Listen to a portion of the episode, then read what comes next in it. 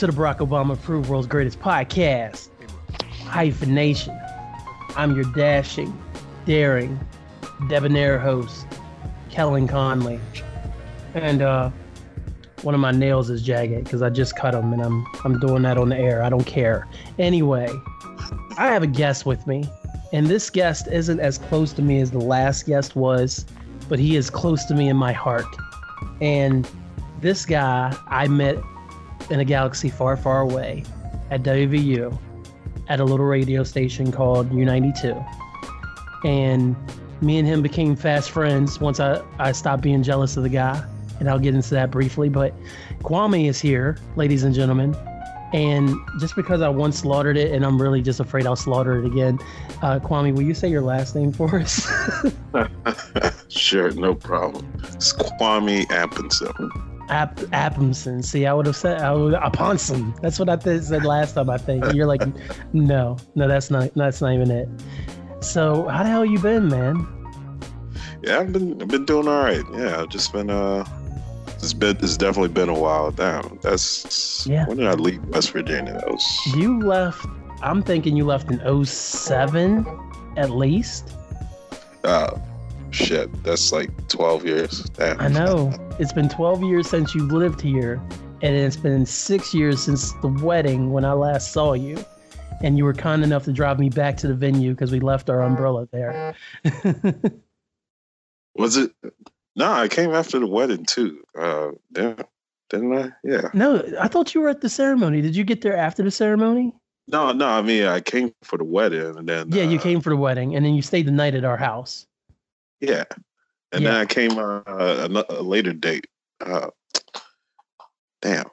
I don't think you did. I think you want you were planning on it, but I don't think you did. I don't think I've seen you since the day after the wedding. Oh, when, when was that time where I came and then uh, stayed at the hotel? Uh, Oh, that was before the wedding. That's when we met up at uh, Morgantown Brewing. Yeah, that was like 2012, 2011 or something like that. Because I remember Oh, I we went to this Morgantown Brewing Company. What what'd you say? Can I curse on this podcast? You can curse all you want, buddy.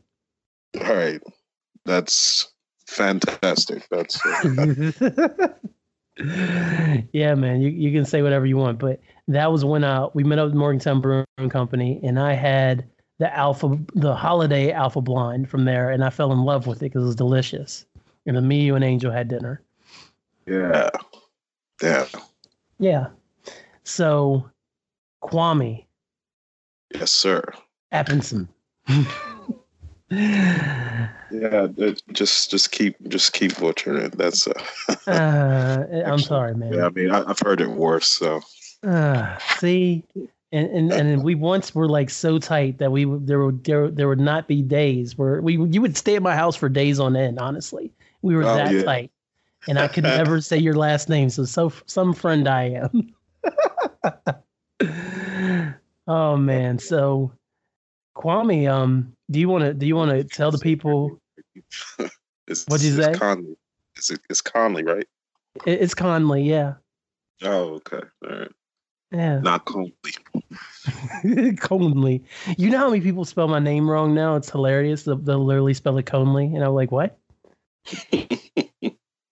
How did how did you get an e in there, an extra e? Like I, I don't understand it. So so who was Kwame, man? Like what what is your origin story, so to speak? Oh, my origin story. Yeah, man. Oh yeah, I've been I've been getting into that a little bit lately. Uh, yeah, so I I came from I came from the pits of Africa. No, uh, Land down no. under. yeah, my parents are Ghanaian, West African, uh, we came to this country when I was about maybe like two or three, I think. Yeah, yeah, two or three, and then you know just living that immigrant life, and then you know just a few, just navigating this country, and then skip maybe uh, 15 to 17 years later and then I somehow get uh, accepted to this this scrappy university with a bunch of mountains called West Virginia. I'm guessing you applied at least, right? I think I think that was the only one I applied and I got into. So that was that was my. So you're you're pretty much super sperm at this point. pretty much. Okay. Uh, one thing I liked about it is they didn't ask for an uh, entrance essay or any of that shit. So that was like, all right, less effort for me. This is the low achiever, under. Oh God, here we go. Stop. We're not. We're not playing that game. Oh, um, okay. no self-deprecation. All right, got it. No, got it. I do that. I do that plenty on the solo podcast, so that's why. when it's just me, I'm like, man, my God, oh, my feelings, guys, and I'll, I'll cry and stuff. And it gets really embarrassing sometimes on the show.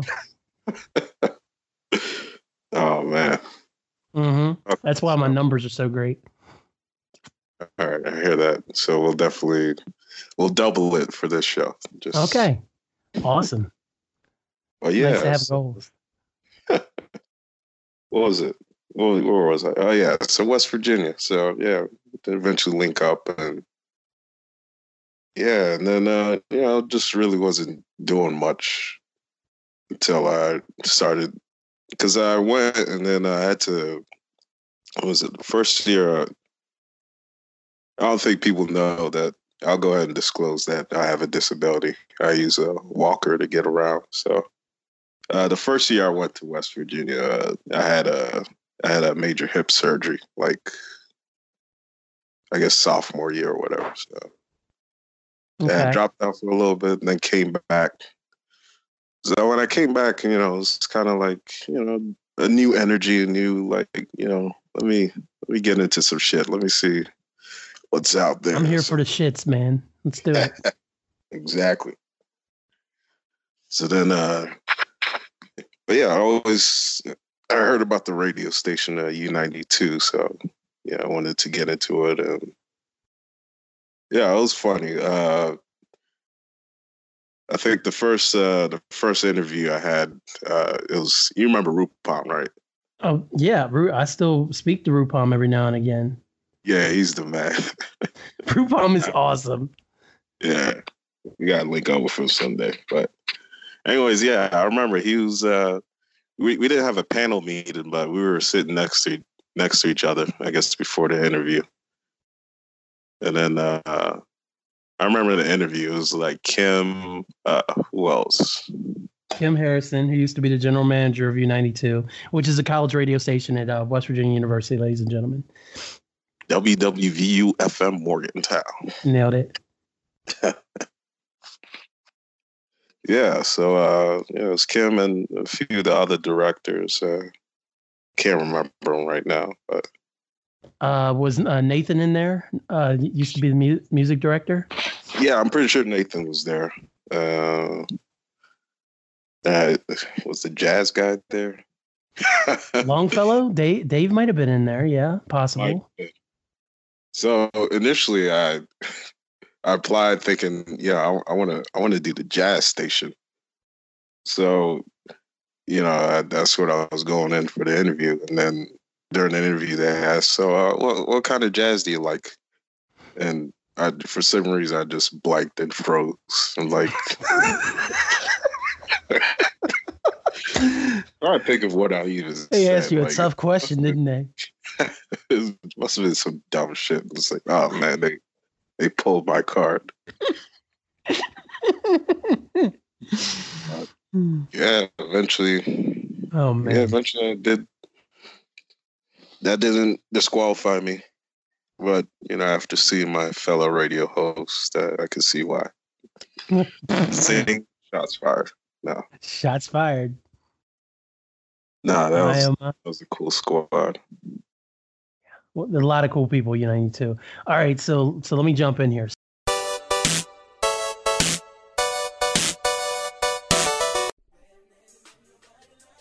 It's like sound advice or whatever. It's like comics, conventions, and cosplay or whatever. It's like ladies' night or whatever. It's like wrestling or whatever. It's like parenting or whatever. It's like anime or whatever. It's like spiritual warfare or whatever. It's like great friends, awesome people coming around doing what we do best or whatever. You should watch, listen, and follow or whatever. It's like a podcast or whatever.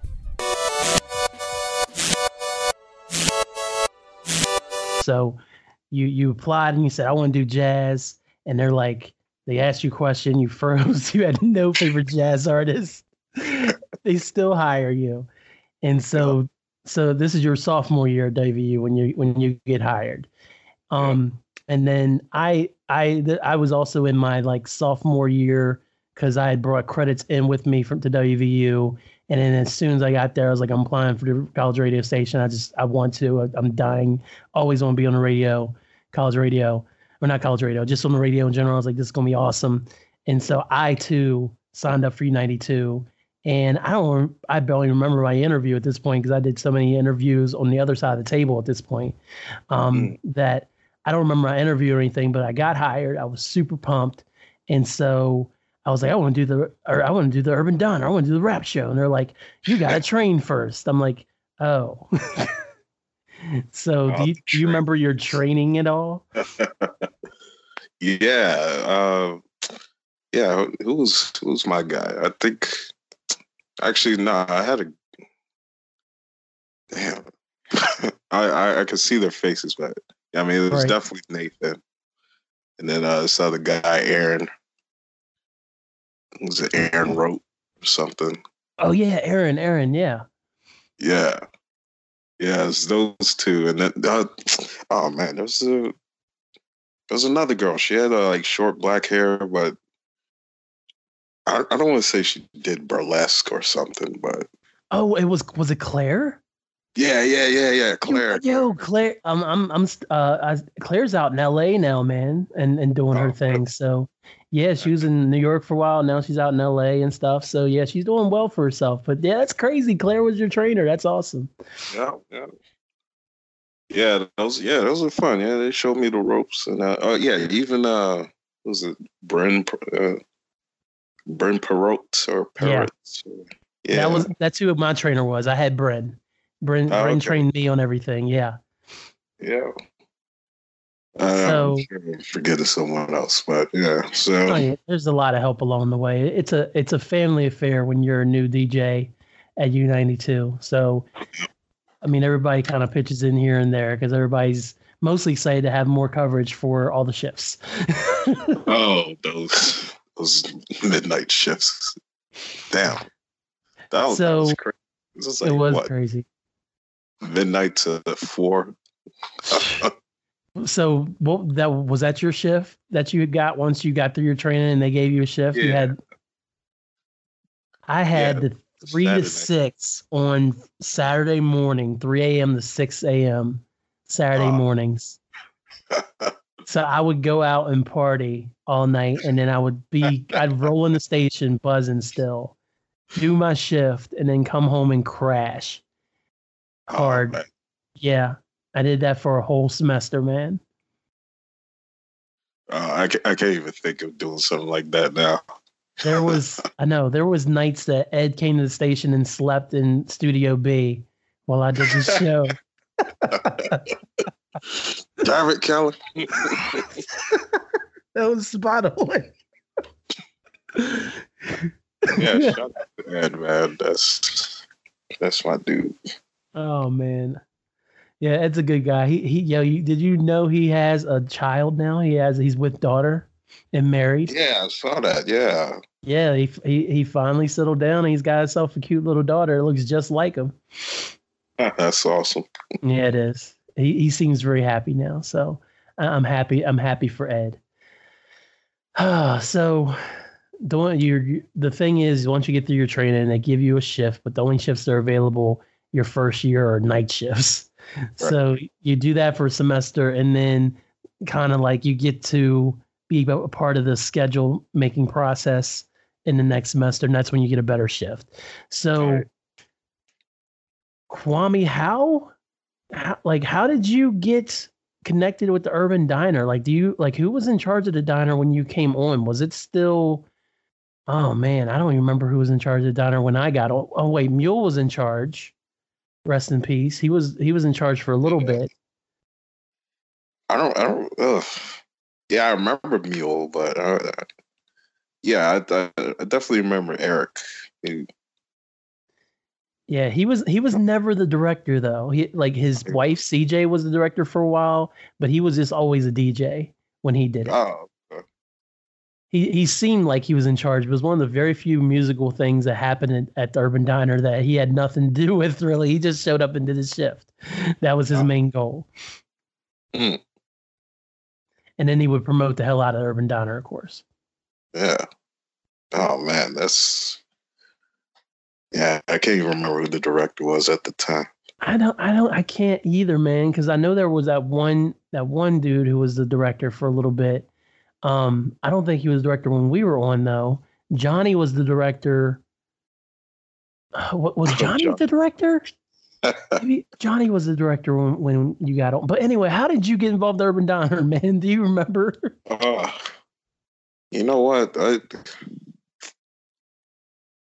I wish I could say I could remember. Uh, it's it's weird. Did we meet before the Urban Diner? I'm, I'm pretty sure we met. We like, did we because all I used to do was hang out in the radio station, and then you would come in, and you'd be like, "Hey, yo, what's up?" And I'd be like, "Man, this dude's voice is amazing." And I'm like, "Yo, what's up?" Because that was back in my super cocky days where I was like, "I'm better than everyone" in my own head, but I really wasn't. So I was definitely, "Yo, what's up, man?" And we had a few conversations, but I was always like, when I talk to you, like, "Oh yeah, I do the jazz show," and you know, I do some regular rotation stuff and I just stop in here during in between classes, you know, hang out, blah, blah, blah. And I was like, oh, that's cool. I'm going to go back and look at whatever I'm looking at on my computer. And that was about it. yeah.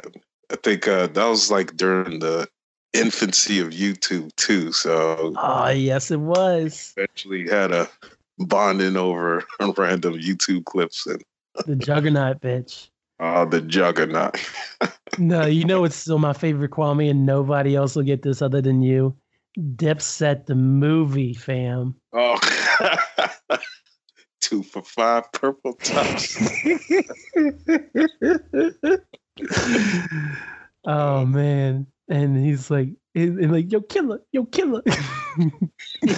Computers Putin.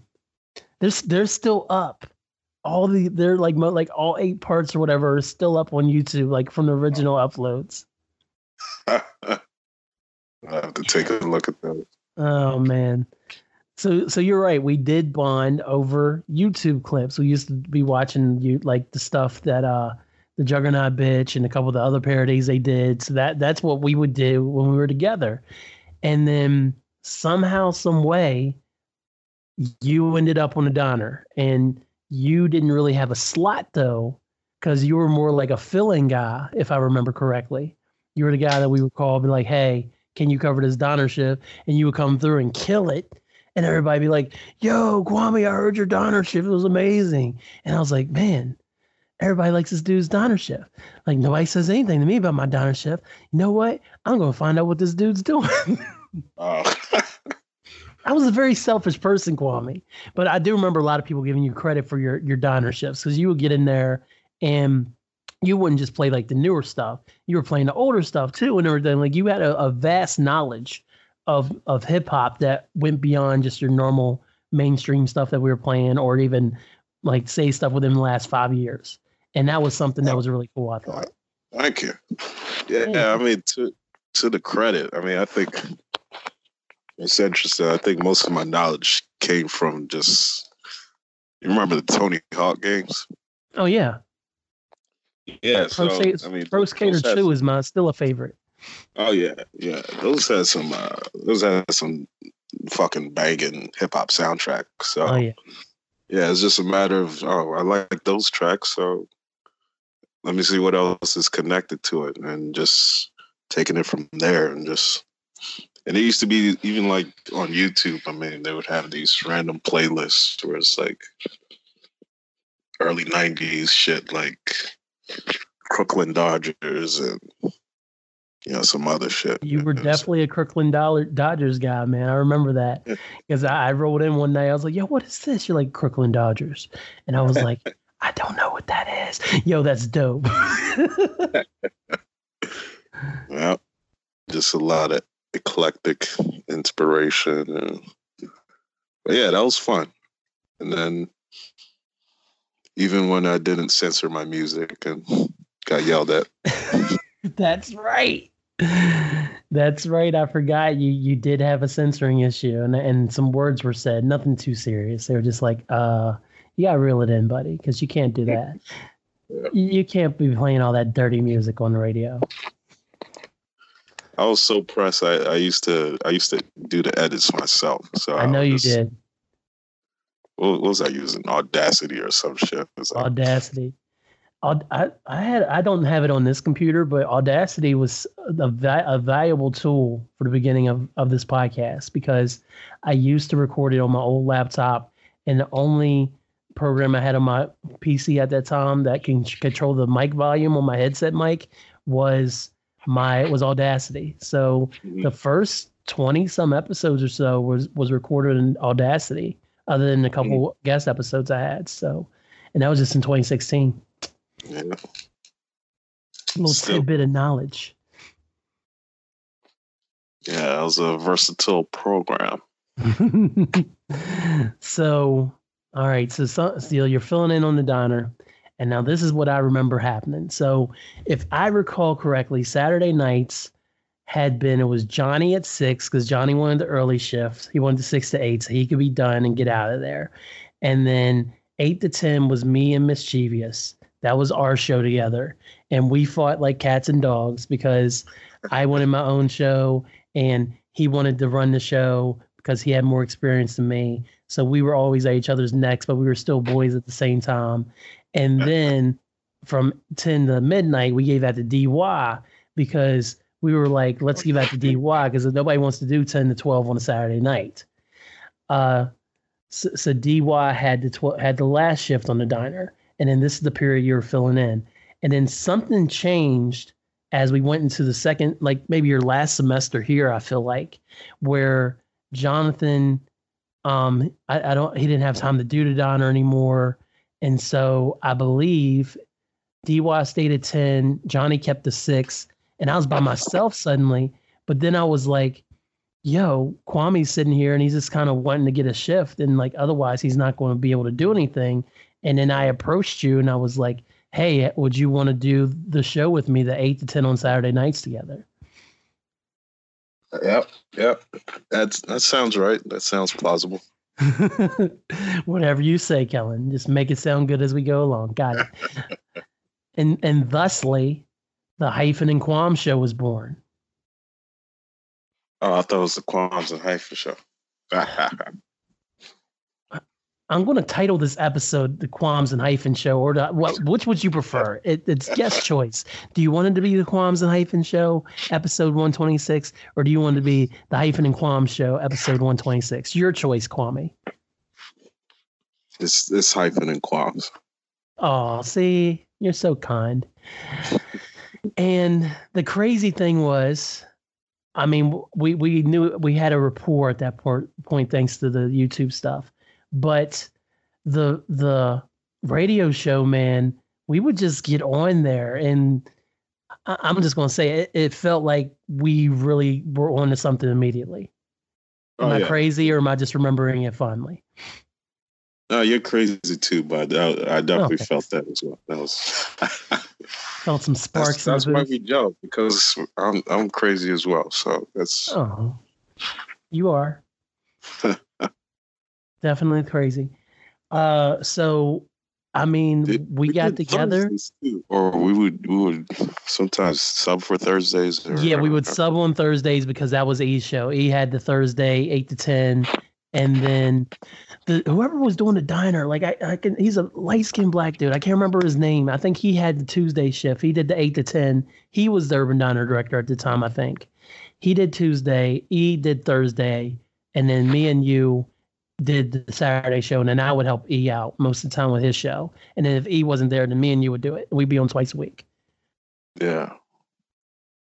Um, we got a lot of positive feedback though, man. It, it was it was pretty incredible for me because, I mean, I, I was pretty new to radio and and I thought I did a good job by myself and you were getting praise for your stuff because I heard people all the time telling you like you got such a good radio voice, like you play such good music, and I'm going to go ahead and big you up because you did do both of those things. You you were amazing in that booth, um, by yourself. But like I said, we came together, man, and the comedy and the music just started flowing. Oh yeah, that was that that shit was endless. Like I mean, just just the shit we would come up with. That was I mean, we did we did like Biggie night, and we had uh we did the slow jam show. Like, didn't we do this the first slow jam show? And then that's when like everybody's blown us up from F, FCI, the minimum security prison here in Morgantown. Oh yeah, yeah. they're like, they're play that Prince, play, play that. You gotta get, you gotta get that Prince. I want to dedicate this to my girl.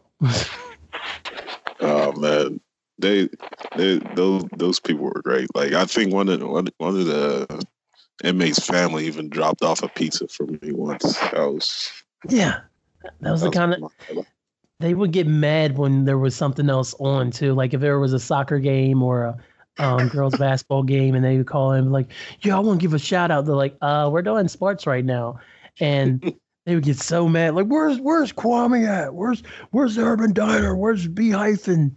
Where's Monster Long? We want to oh, want to do our shout outs. And then next day, like, you know, we got a bunch of calls last night during Urban Diner. it's like, oh, my, my bad. Sorry. Sorry, we're popular. Jesus. I know. Um, so so Kwame, how much do you remember of a little game we used to play called Fantasy Hip Hop? uh, those, those are fun times. yeah.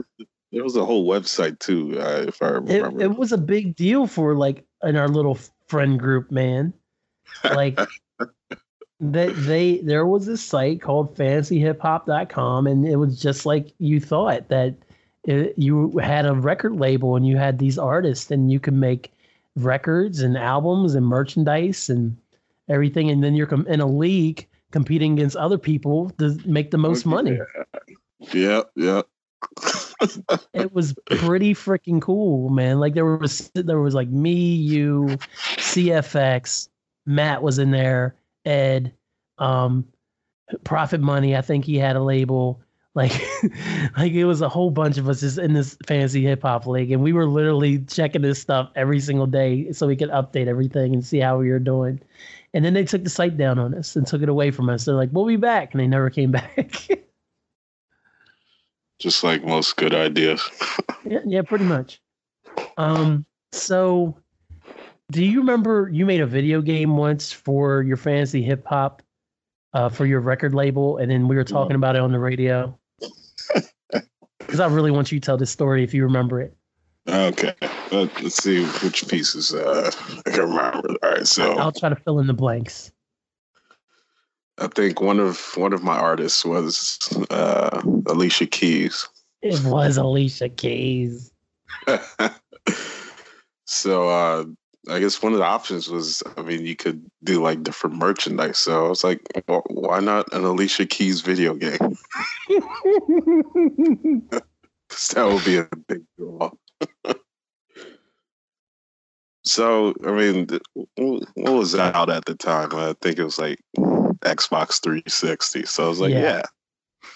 So, you know, uh, we had a whole press release for uh, the Alicia Keys' next biggest AAA title. It was uh, Alicia Keys' Bubble Butt Bonanza. did, did, did, I even come up with a concept? I don't even know like what the game was going to be. It was. That was just a title. It was just a title. So yeah, that that was the title, and yeah, we had a we had a sort of press release during one of our diner shifts, and uh, someone and I reacted the same way that I did now with all the giggling. Yeah. so uh, apparently, like when someone was listening, someone uh, misheard the idea. And uh, it wasn't just someone though, was it, Kwame? yeah, that that's someone. Uh, it was twelve. Yeah, that, we we got a knock on the yeah because we were like right next to the back entrance too, so we mm-hmm. we heard a knock on, the, on those stairs, and it's two cops.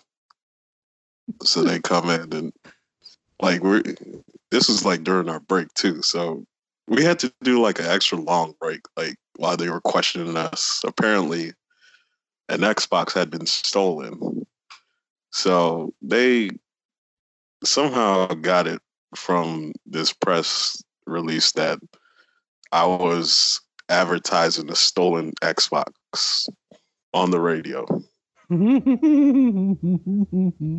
Apparently, I was just was just fencing a stolen Xbox on the radio, and these campus cops were following a, a hot lead and a hot lead. okay, this is definitely these guys. the funny thing is, I knew one of the cops because he's actually married to um one of Angel's uh, sorority sisters, and he, he's like, he came in, he's like, hey, hey, hey, Kellen, um, blah blah blah. Uh, just we heard y'all talking about Xbox 360 on the radio, and th- there's one missing, and we're like, we are talking about a fake video game called Alicia Keys' Bubble Butt Bonanza. He's like, oh, but they they were there for a while. Yeah, that that was uh, that was some fine detective work on their part, I guess. oh yeah, Oh, I just found an old old schedule for the diner. Let's let's see if it says.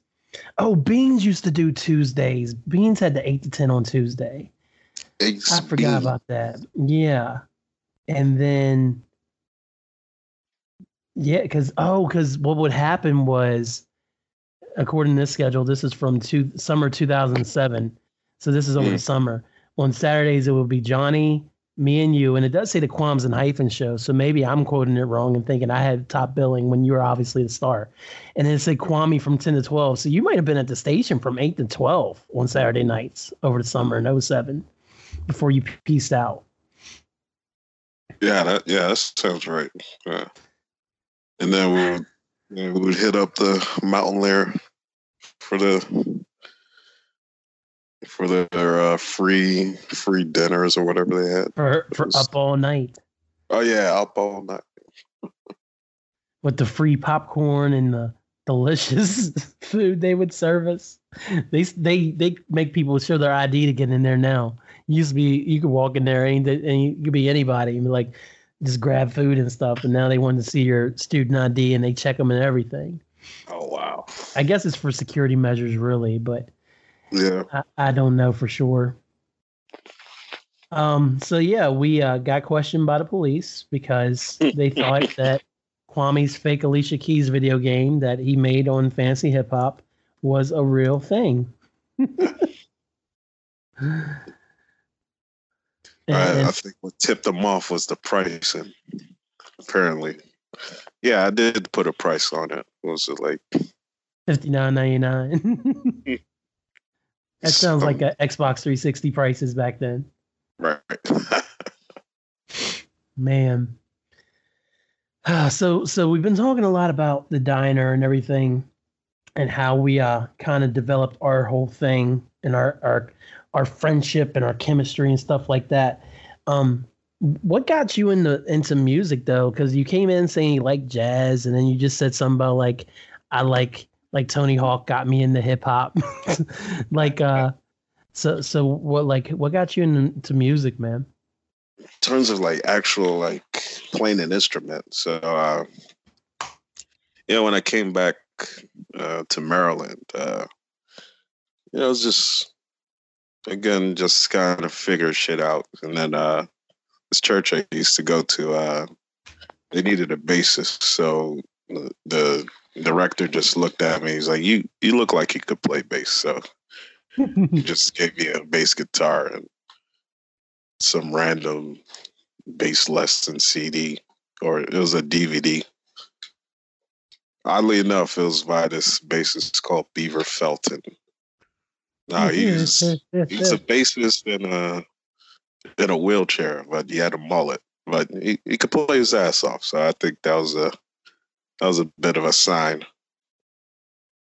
So I just Okay. yeah, just took it from there and yeah, started playing playing in churches and then uh yeah, eventually that just progressing from there and actually started to play jazz for myself.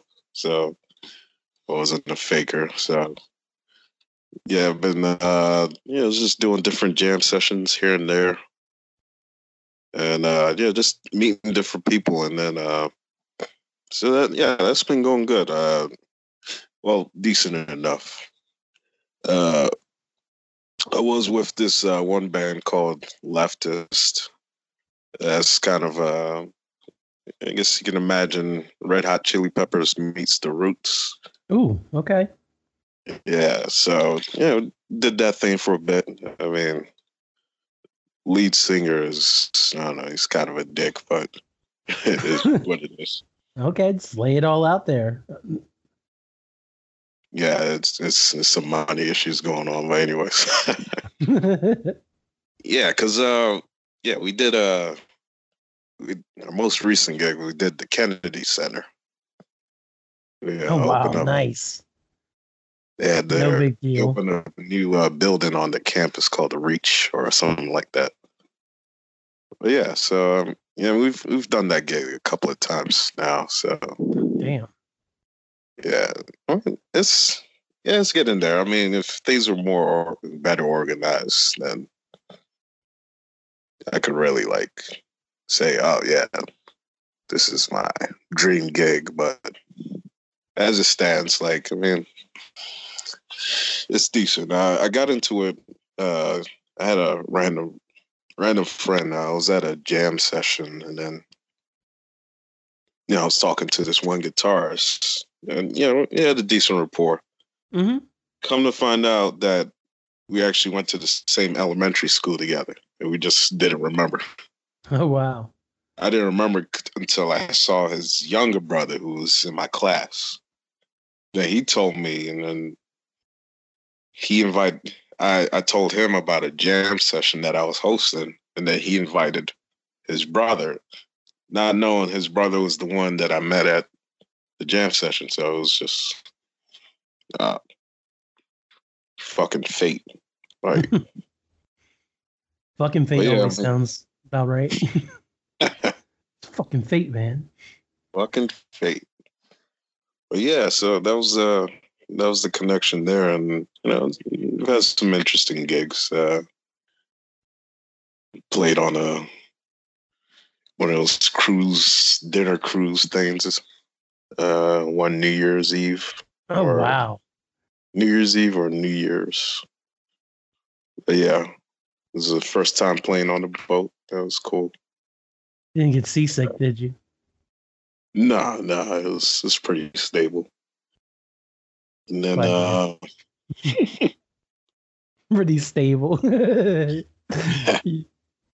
I see what you did there. yeah. Uh what else? Yeah, we we had a little tour, a little little mini East Coast tour last Was Yeah, it it was a- East Coast swing? like uh have you heard of Brother Ali? Yeah. Have I heard of Brother Ali? Yes, I've heard of him. Yes. I'm familiar. You're familiar with him, yeah. Yeah, so uh, we did um, we did a couple of dates with him. So we did uh New York and And this is when you were with the leftist band, correct? yeah, Okay. Yeah, we did New York, uh, VA, and then uh, even went down to Raleigh, North Carolina. That was uh, man. That was interesting. That was that was on the Thanksgiving Day weekend, and that that traffic was Nuts. horrendous. Oh yeah. You weren't driving, were you? Uh, I was driving with uh, with the guitar, so we, we Okay. split the trip. Gotcha. Yeah, Man. Yeah. So just been doing that. Well, I mean, it's not as heavy. Like I mean, 2018 was probably the most busy, the busiest year.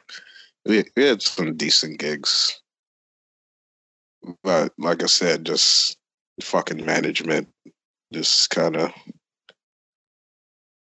puts things on a little hiatus. So Yeah. well, in terms of with them, Gotcha. I mean, um, we, we had some good momentum. I mean, it's even doing some studio recording with them, and I have no idea what the deal is with that.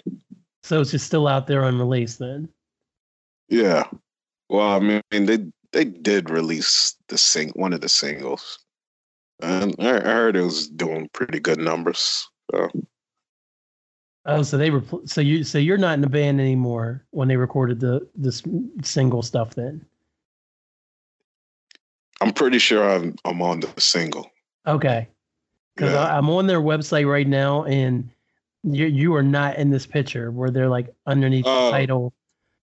yeah there's there's just there's just a whole there's just a whole different thing i feel like they treat me like a like a side piece you know They kind of do because uh, let's see. Uh, I'm not throwing their names out there, man. But why? They, okay, I do have a question though. I know I, know you might be, still be cool with some of these people, but why they all got interesting names? And then there's Mark.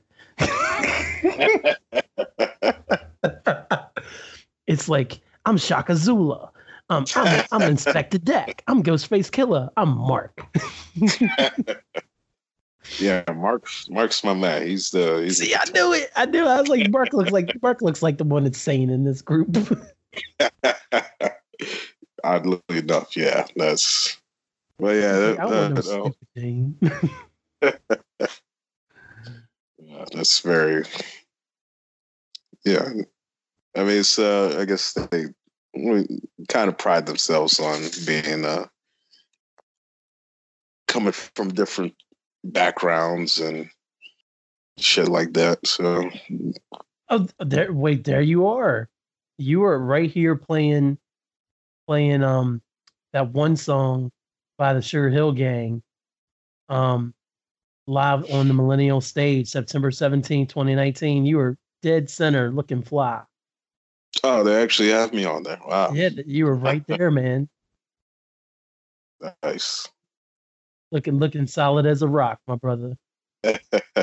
thank you i'm That's surprised up, they even put me up there man yeah was, uh, you look, you look focused, man.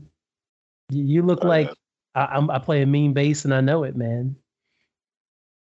yeah the bass face the Yeah. bass face is, is that like resting bitch face or is it is it different? yeah yeah yeah ex- exactly Oh, then I know what bass face is. Awesome. Anytime you see a bass, a bassist, he's he's definitely got a face going on. uh, okay, so so but you you've now left them, or or like are y'all on hiatus, or what what what is it now that's going on with you guys? It's I don't know. It, it's uh, it's mostly on the MC. I mean, he's he's, Okay. he's he needs to figure his shit out. That's that's all it boils down to. Is, that the dude who's in the middle of this group with the, the sunglasses on his head and the, the making a funny face like I think I'm the Rock, but I'm definitely not the Rock. The professional hater who likes Haribo gummy bears on the Rider fam. Is that him? you're, you're you're not too far off though. Okay. I mean, this is what it says on this website, man. It has he's like dead center of the band. Mark's over here on the right, like I don't want no dumb name, and he's like I want brownies on the rider. And then there's a dude over here that says really eats everything. He's really Bruce Wayne. Then there's a dude over here that says he's the next Spider-Man question mark. And then homeboy over here is chocolate on the rider, not that fake chocolate. And then dead center is the dude who wants Haribo. He don't even know how to say it. Spell the gummy bears right that he wants. It's Haribo gummy bears on the rider. Haribo. Haribo. so so what what are you doing musically right now then if y'all are in this weird space?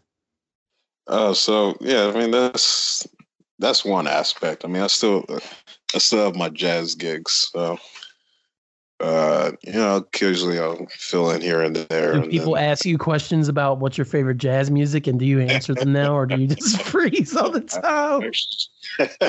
time? yep, I, I can I can actually list off a few artists. Nice.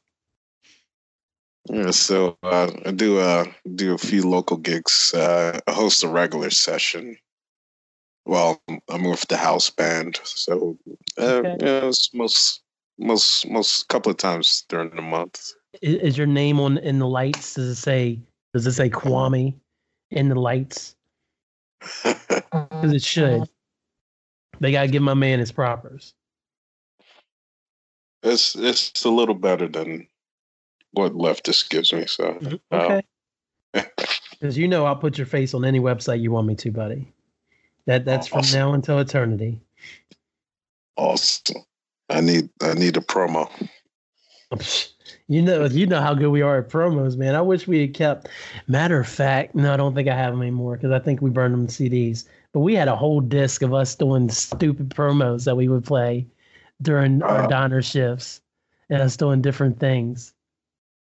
Oh man, Or- Or they were on a mini disc. I think we might have done them on a mini disc too, and I know those aren't there anymore. they still use that mini disc? They they're in the middle of a move now. They're actually getting ready to move to the DA because essentially the Mountaineers kind of forcing them out, but they did raise enough money to move to the DA. So the DA is going to be moving like the main printing operation to the downstairs, and U92 will be upstairs. And probably, I'm going to say it's not going to happen fully for like another year or so because Wiederspiel is actually the new general manager. Um, well, it's the student advisor is what they call him now. He's in charge now.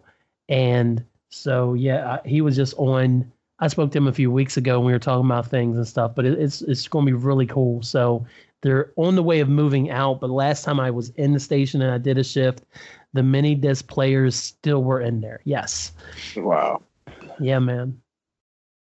But they got a MegaSeg now, so that that normally is where all the music's stored at now. But they still have the library of CDs behind behind you, of course, and then they have the library in the back still of all kinds of stuff. The two rooms of all kinds of stuff. like who, who's doing it now? I know Grogan was handling. it. God bless him. I don't I don't know who's librarian at this point, man. They were I know over the summer at some point they organized this huge cleanup to kind of try to figure things out. And I don't know if they ever got it together because I planned on going, but then Kim had canceled it at one point, uh, saying there was too much going on, she couldn't do it. And then next time, and I know, never heard anything about a rescheduled date. So I wouldn't be surprised if I could still walk in there and go into the diner cabinet and still find stuff from our time there. Hmm. Damn. I know, man. Well, it's, I guess it's not like there's much stock being introduced. I mean, it's, it's most most of the stuff is electronic. So hmm Yeah, everything's getting emailed to these kids nowadays. Back in my day, you used to have to listen to a promo CD or call labels and stuff. And now it's like, hey, shoot me this. No problem. Here you go. Thanks. Easy as butter. So, so Kwame, Yes. I want to thank you personally again because on my album, which came out in 2014, you sent me two bass parts oh for, yeah. for me to use, and one actually ended up on the, the end of the song uh, "No Room for Square," so that turned a three three and a half minute song into like six minutes. And I didn't care because I was like, this might be the only album ever released. I'm gonna put Kwame's whole bass part on here. So I put it in there. And then I had like I'd listened to that when you sent it to me immediately, but you'd send me a second bass part, and I'd never listened to it until I was literally putting the album together. And like right before the very last song, I put it on there because it was really short. So I was like, oh, it's just a little clip. And then you played it, and it was like, thank you for being a friend. Travel down the road and back, except you were playing on bass. And I was, I think I immediately started texting you, and I was like, Quabs, you played Golden Girls. And you like, yeah, I was just messing around. so that was very awesome, man. Yeah, that was yeah. That's my first my first wax credit. Thanks for that. That's uh. Happy to do it, man. Wish there were some royalties to give you, but there are none. I can tell you that much. More than what I'm getting with leftists. So, man, you just let me know. I'll, I'll, beat some dudes up, man. You know I got people, and me and I can. Ed's still a phone call away.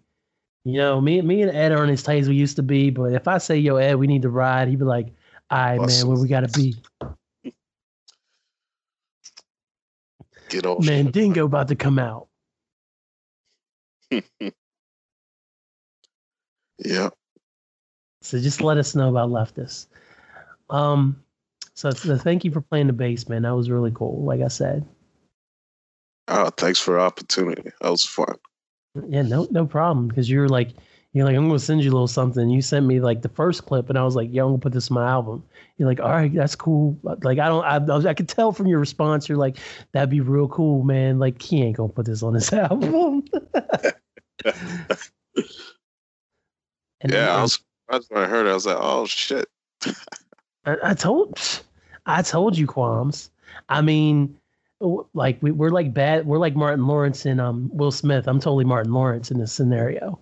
Um, but we're bad boys, man. We ride together, we die together. Bad boys for life. That's right. The third one's out, right? Third one's coming out in January, I think. It's literally called Bad Boys for Life. they don't even they don't even add numbers anymore. It's just no. surprised they didn't reboot it. they probably wanted to, but they were probably like, "No, no, we want our money. We want our checks." Um, email cats, bad girls. so I'm gonna put you on the spot here, Kwame. Okay, just like mm-hmm. you, you, got put on the spot in your uh, Urban uni- uh, uniform interview.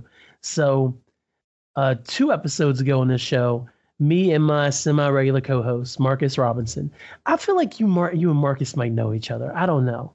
Um, he was a he was here in WV around the same time, but he he and me and him has become good friends, and he comes on all the time. We talk about various topics and stuff like that.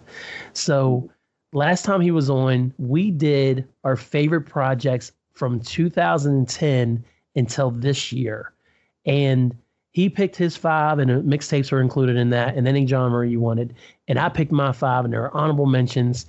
What you just one? I'm not making you make a list or anything, but just one out of the past ten years. What what would be one of your favorite musical projects that's come out? Oh shit! like, I don't listen to music; I just play it. Yeah, I, I, hate to sound like that arrogant asshole, but oh man. Because I'm I'm I have a feeling you're like me, where you're not up on your hip hop like within the last three to four years, and I understand that completely. Yeah, that's. Yeah, I mean, I hate to be the old guy, but I mean, I, I haven't heard anything new. Like, I mean, yeah, Migos was hot for a while, but it's like everyone, every, everyone's got that. Maybe I'm just not listening to enough shit, but everyone's got that trap sound now. Yeah, so, so. That, that is true. Now, now this can be any genre though. Doesn't have to be rap, and it, it's a 10 year window, so it can be 2010 to 2019. Trying to, damn. like in terms of like actually sitting down and listening to uh yeah that's i mean uh I'll, I'll tell you what I've listened to. Maybe what I've listened to the most. Okay, that that would qualify. That? would put us in range. Oh, but you said it had to come out within the last ten years well that that's what our episode theme was but if it's not something that's i mean obviously if it's not within the last 10 years i don't care i just would like to hear your answer okay. So i'm not going to be a stickler but like that came out in 2009 in december. Nice try. Me and marcus did that to each other but anything you want. If, there, if there's something you've worn out i'd like to hear what it is. Oh. Uh, let's see. I mean this is this is random, but you know, I just found this uh, this Prince album in this car rented, and uh, apparently it was from. Uh, this is back when they had like some exclusive service. This was like Tidal before Tidal. so there's like this exclusive shit that no one else could get. So it was, like from the CD club that he used to have. I, I think so. NPG Yeah. CD club or whatever. Yeah, and then so this was it was like a burnt CD. So Okay. This must have been a prize collection or some shit. Because I mean, I'm sure people would burn it dozens of times later on, but Yeah. D- do you remember if it, was titled on this burnt disc? Because I can it- run through names. I, I think it's one night alone or something. Hold on, hold on, hold on. I'm familiar. I'm familiar. Hold on. One night was it the live album or was it just one night alone? It was. Oh wait, there it is. There it is. One night alone. One Yeah, night I- alone. I It think a- it might be live. It, it was it was just him doing piano. Okay, because Yeah. yeah. Okay. Well, there's one night alone, which is released on May 14, 2002 by NPG Records. Features him singing and accompanying himself on piano, making only occasional use of other instruments. And he Yep, yep. covers a Joni Mitchell classic, A Case of You, and he retitled it A Case of You with a U instead of a UU. And there's Hmm. other songs called One Night Alone. It's only 10 songs. Like there's uh, Young and Beautiful, Pearls Before the Swan, Avalanche, Objects in the Mirror. So that so you found this in a in a car that you rented. Yep. And did you keep the CD? Do you still have it? Oh yeah, definitely. I poached that shit. That was yeah, I poached that shit. That's mine now. yeah, still got it. So what is uh, it yeah. about this Prince project that talked to you so much though? Because uh, like you said, it was given to members of the NPG Music Club separately and included as a gift with his One Night Alone live box set. It was never sold in school stores, in stores, but bootlegs are available. And then Tidal finally released it in 2015 after, well, it was before he passed. Yeah. Uh, I mean, yeah, like, I mean, uh, the first instrument I started out with, well, was kind of hoisted onto me was the piano. So I'll always have a soft spot for uh, excellent piano playing. So And that's why you had Alicia Keys on your fancy hip hop roster. It all comes back full circle.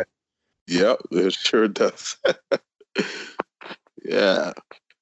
So yeah, it was uh it was just a matter of that and you know, just it was it was it was an easy listen. Like I mean I mean the whole album itself was probably not more than maybe forty or so minutes or not even an hour, I don't think, but No, it's Like I said- real short, 35 minutes and one second, according to Wikipedia. yeah. Ah, man, that's technology. I know. It's Yeah. all at our fingertips now. But yeah, it's uh, it's nice, easy listening. You know, just randomly it it just be in the CD player. So whenever didn't feel like listening to some radio bullshit, just pop that in for the commute. And that was yeah, that was uh, that was interesting. Yeah, as far as CDs, man, that's that's the only one that I can really. That, I mean, that that's a solid one. I mean, that that, that is a rare gem right there because I've never listened to this album. And I went back when Prince passed. I went back and listened to a lot of his discography, but I Mm. never listen. I haven't listened to any of the the exclusive stuff that he put out because there was a ton of it that he was putting out, like to the to the music club, to the NPG Music Club, before he finally disbanded that. And then like his recent stuff that he was doing, like he had done like Art Official Age, and he had that girl band. Um, like Art Official Age was 2014, and I really liked that album. Then he had like Plectrumelectrum with uh, what's the girl Third Third Eye Girl. It was that band, and he was in he was on that album too. And so that's when he kind of started being more like he that's when he signed back with Warner Brothers and stuff. So that that's really dope that uh, you uh, kind of gravitated towards that Prince release that not a lot of people have heard because it's only been out for four years, like a, to the mass audience, you know. Yeah. Here's the next question: Prince or Michael Jackson?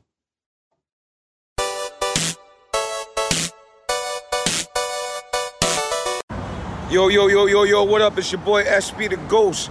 I want to shout out Kellen hyphen Conley and his podcast hyphen Nation, which just had its 100th episode. Hip Hop Manifesto and the hyphen podcast group. I want to say congratulations. Love is love from SB the Ghost, LOX D Block. Keep doing what you're doing. And shout out to Shivery because he care about y'all and love y'all. Salute. Ghost told you so.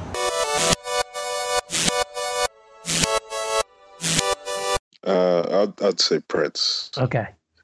He was, uh, I mean, just just from studying him, I mean, he was he was he was an intellectual. He, I think he was ahead of his time in terms of like, yeah, even not even just musically, just in terms of his like ideas about you know just society and you know different issues like that. I was like, damn,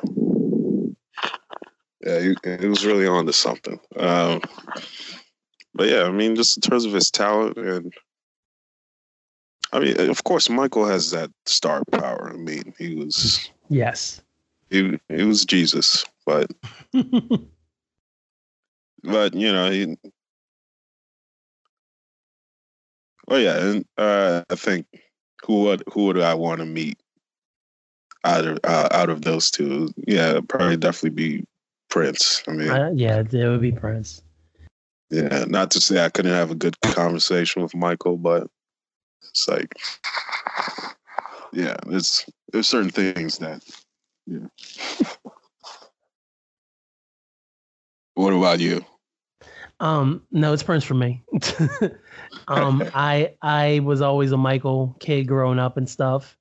And then the funny thing is, like, like I said, like it was about 2014 when he started re- releasing music to the mainstream again. I was listening to it, Prince, that is, and I was like, man, like I, I really feel like I'm missing out on all this Prince stuff. So I, I've really started digging into his catalog a little bit. And then when he passed out of nowhere, I really stuck into his catalog a little bit. And I was like, not to take anything away from all the years that I was like standing over Michael Jackson or anything, but Prince is just above and beyond anything that Michael could ever do, in my opinion. Like musically, songwriting, ideas wise, the output is ridiculous. And I, I don't know, I don't want to say that Prince's output has anything to do with it because Michael literally stopped making music essentially at like 2001 was his last release and he died eight years later. But like even with his solo career with Michael, it was like 77 and then uh, 82 was Thriller, 87 was Bad, 91 was Dangerous, 95 was History, 2001 was his last album Invincible. Like Michael took forever to do stuff, you know? And Prince is like, huh, dang, I just put out an album. Let's do another one. Let's throw it in the vault and put it out two years from now. Like Prince just had this whole mystique to him that, Mhm. and also it's it's not a negative mystique that Mike carried too. I don't want to get into that because I have a whole episode where I talked about all that stuff about Mike and stuff. But you know, like the the the mystery and the the legacy and just just the whole aura that goes with Prince, man, it's just very appealing uh, to Mhm. me. And then the, mu- the the music just speaks for itself, you know. Yep, yep. All right, Damn, So- Prince. we're we're rolling right along, Kwame. So um, I want to mention here that uh, before you left Morgantown, you had left me a huge. In fact, I think you left me two big old boxes of DVDs that I was supposed to be holding for you. Do you remember Oh, this? oh. Okay. Do you remember? This? Yeah, Uh, Yeah, I, I kind of remember this. All right. because you were Yeah. like, "I'm going to come back and get these at some point, but hold these for now." And I Hmm. was like, "Okay, cool." And one, you never came back for them. Two, I did offer them to you when we met up at Brew Pub that one night, and I was like, "Yo, I have your box of movies," and I think I offered to you when you came for the wedding too. I have all your movies if you want them back, and you were like, "Nah, I keep them shits." I, I I wonder what they were. well, let me tell you what was in there because you're responsible for me be finding my favorite television show of all time, Kwame, by mistake. Oh yeah, what's that?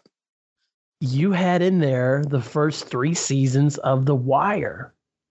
Oh, I feel like I'm talking like Nardwuar right now. Um, but yeah. This I, I I forgot about that shit. Like, I mean, I Yeah. didn't forget about. I forgot about that collection. Like, damn. you had Nard, you had Nardwuar, you had the three seasons of The Wire, you had like the first couple seasons of Futurama. I wore those out.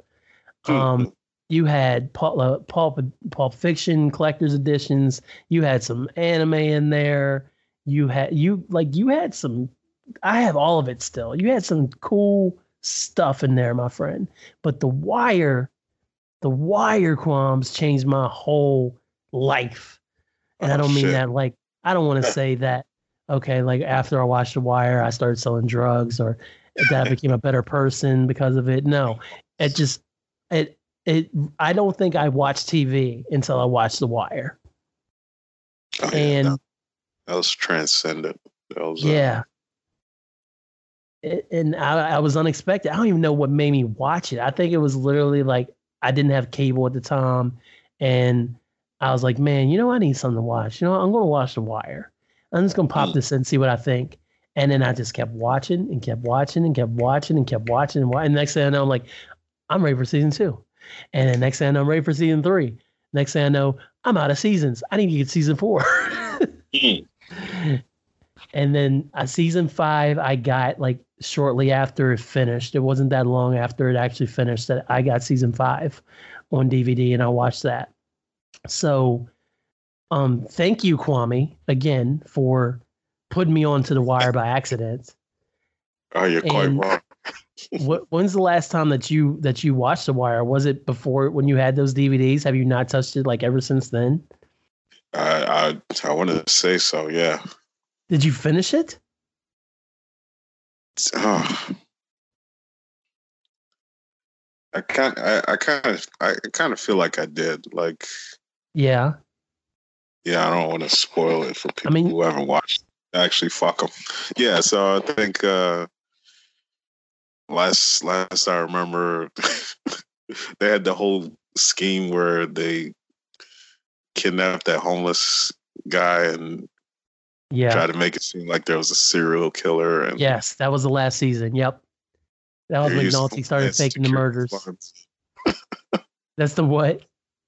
they they were using like Homeland Security to investigate this shit just Mhm. to finagle and so they could get Marlo. Yeah, yeah, Yeah, so you you you watched the whole thing then. yeah, yeah. Um yeah, yeah, like for for me, Kwame, like start to finish, The Wire is the best television show I ever watched. Mhm. What what would what, where would The Wire rank for you? Um, out of everything that you watch, because you you like me, at least used to be. Now that you're like traveling like half the globe playing bass and stuff, you don't have much time for TV as now. But is is there anything that's better than The Wire for you and your that you've seen since then, or um, did Mm. you not really like The Wire? You're kind of like this is cool, whatever, and then something to watch and maybe like you just have never really got into it and you're just like oh it's cool i'll watch it when it's on you know and then you just happen to finish it Oh no, it was it was definitely yeah, it was definitely one of my top shows. Like okay yeah, it's definitely up there. Uh, in terms of ranking, mm. would you put like breaking bad higher have you seen all of breaking bad are you a game of thrones kid oh yeah, I would you say that's higher Breaking- Like I I skipped Game of Thrones. Like me too the first and the last episode. I was like, okay. I watched the first episode and I've never watched the second episode. And um, I, I like the first episode's like cool, whatever, but it's like, do I really want to watch the next episode? I still feel that way, even with the hype of everything. And Right. even with everybody hating the ending, that doesn't bother me at all. Hmm. Like I I just never had an interest in watching all these Thrones episodes, man. Yeah, I I respect it, but it didn't grab me. Like I don't know. Some things I just can't watch by myself. Like I would. The only the, the last time last thing I really watched by myself was The Boys. That Amazon Prime show. Yeah, I got Amazon Prime now. I, I should really watch that because I've heard good things about it. Yeah, that was. I mean, I'd read the comic, so that was automatically. Uh, That was a that was a dub. But yeah, I mean, even in terms of like translation, like I mean, this is perfect. Like, I don't feel like wanting from the comic. Like, oh, they should have done this. They should have done that. It's like, nah, they really did the thing. Like, I think you'll definitely enjoy it. I mean, there's, yeah, I'd highly recommend it. Okay, I, I will make sure that I, I get in get get to that because, like I said, I've had high recommendations, high, high praise, and then Kwame came down from his mountain and, and gave me his praise of it. So I, I I'm gonna have to do it. So I, I want to Oh, tell yeah, you, do- or go ahead.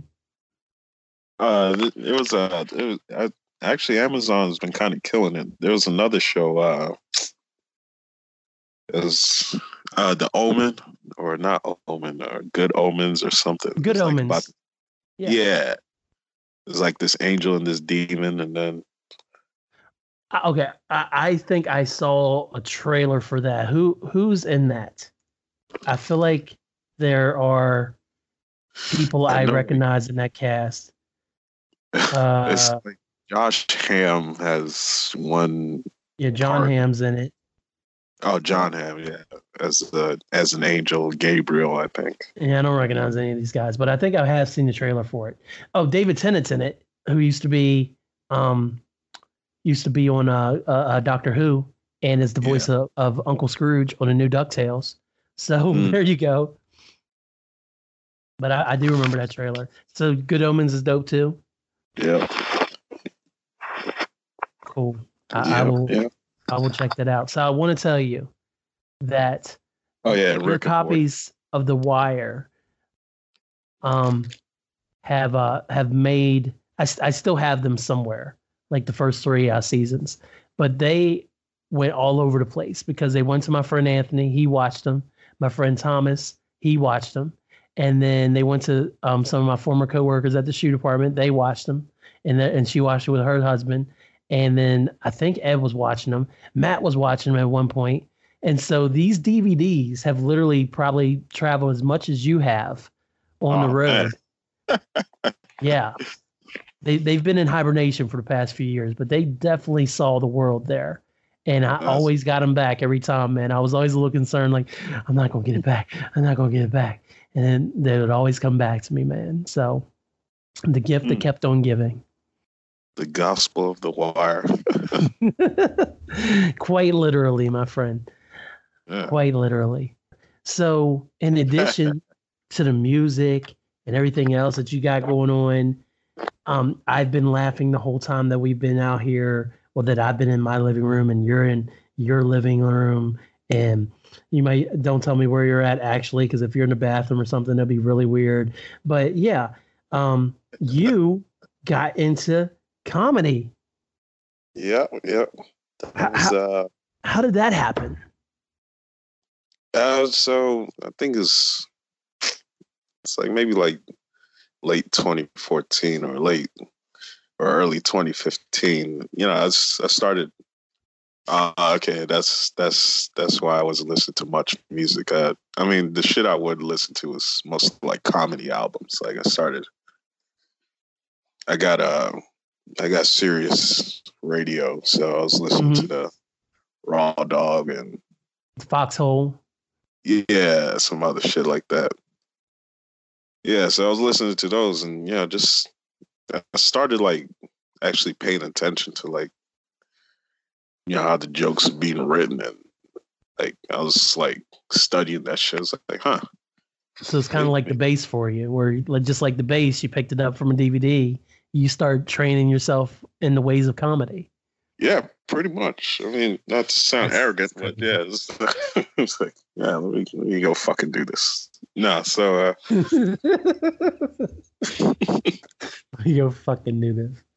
yeah, so yeah, I was listening to it for uh for a while, and then I started. I just looked up uh different open mic events in uh, the DC area. So yeah, the first one I I got booked on was uh called Last Resort Comedy. Okay. That was uh yeah, the first venue I ever performed at was called the Science Club. That was in where was it? Yeah, it was it was, it was in case uh like downtown DC somewhere. So Science. Yeah, club. it- okay. yeah, one of these random hip bars or whatever. So So so okay, so you decide you're going to go do open mics, and did like did, did you like write out jokes and everything? Like like this is something that kind of fascinates me because people who think like people I'm not to toot my own horn, but people are like, oh man, you're funny, you should do stand up. Like I've heard it like maybe twice. Like not everybody says this. Call me. I'm not trying to say anything. I have a little bit more sense than that. But then I'm always like. I don't write jokes. I just kind of react to what's going on around me and then I make a smart remark and people laugh, you know?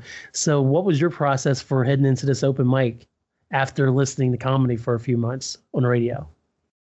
oh, it was it was a matter of uh kind of uh, just jotting some ideas down and you know just putting it into a structure like you know premise flesh it out then punchline so uh yeah so i just took a few uh, know, about five minutes worth and it was it was, it was just garbage shit looking back now Did you practice in the mirror before you went up there or anything? Or like at home, like, all right, I got this. So, get up there and this tongue will tell this joke. I don't think, yeah, I don't think I really enunciated. No rehearse. out. Yeah, it was, I mean, the most I was doing was just writing notes in my phone. So I'll just have like a whole set, you know, just write out the set list. I mean, back then I was like writing out the whole joke word for word. But it's like, I mean, I, I'm sure you can relate. It's like once you get past a certain level, you don't necessarily like you don't write down everything. I mean, you just I kind do. of. I, I was never good at coming off the top. It was always everything that I've ever put out musically was written down on paper, unless it literally said it was a freestyle. I was never ever at that point where I was that confident. Oh, I mean, I would I would even say that I'm really like coming up with shit off the top. I mean, it was just like, I know what you're trying to say though, that you kind of Yeah. you hit It's the point you need to. yeah. In a sense, I'm I am rehearsing in my head. So Okay. So you bombed your first time out. actually, like there, there's this sort of phenomenon, like like a lot of new comics like actually kill like the first time they do it. And yeah, that that happened. That happened to me. I mean, I mean, my jokes weren't terrible. I mean, but well, you said they were. You just said they were awful. They were trash. I mean, looking back now, but okay. Okay. Gotcha. Well, yeah, I mean, I, they they got laughs. I mean, they were. Yeah, I had people come up to me like, "Yeah, that was that was really funny." And say, "Okay, thanks." I guess I could do this shit. you like thanks. So fuck off. Buy me a drink. Uh, right. Oh. okay, so Uh, so you did really well then. I I did decent enough. Yeah, it's uh, so yeah, I caught the bug, and then and then reality quickly hit. So you bombed your second time out. Then is that where we're going? Yeah, because like I said, there's like a certain energy that once you knew, I think the audience can kind of sense that and they kind of react to that. Oh yeah. But I think afterwards, it's like, okay, all right, now that your feet, now that your feet's wet, you you gotta figure out, you gotta try and capture what it was. So Yeah. I mean, it's I mean, yeah, a lot of it is the material, but I mean, it's it's it's it's been an interesting journey just in terms of like, you know, really examine myself as being on stage and how the audience reacts to shit, man. Yeah. So so. It, Oh, like- I got I got to send you a clip. Uh, yeah, yeah. which- Please do. Like, I, Yeah. I, I won't put it in the pot or anything, but I want, I definitely want to hear you because, as, as you can tell, Kwame, like your timing, just in our general conversation and our friendship, has always just like brought me to tears, like crying, laughing. I was a literal crying, laughing emoji, like our whole friendship, and I have been the same way tonight. So the fact that you would get into comedy, it just seems like a natural progression for you because you have that deadpan tone and you have that timing and you can do the impersonations and stuff. So is there a, a, a, a styling that you have, so to speak? Is there a style that you that you kind of say you have? Is there influence in it? Like anything that you say influences you, like other comedians or any comedy in particular that really has brought you to where you're at right now, like as a comedian? Um, Yeah, I can ask good questions too. See how I rolled that into there? No degree. What up? I hear you. I hear you. It's uh, it's uh, I think it's. I, I would say it's uh, necessarily like a lot of people individually. Um, yeah, I mean, I I put Patrice O'Neal up there. R.I.P. Patrice, man. Patrice, Patrice came and talked. he was he was hilarious. Yeah, Rodney Dangerfield. Rodney, okay. What is it about Rodney, man? Because a lot of people don't know what Rodney did for the game now. Like when we were younger, I think like he was way bigger.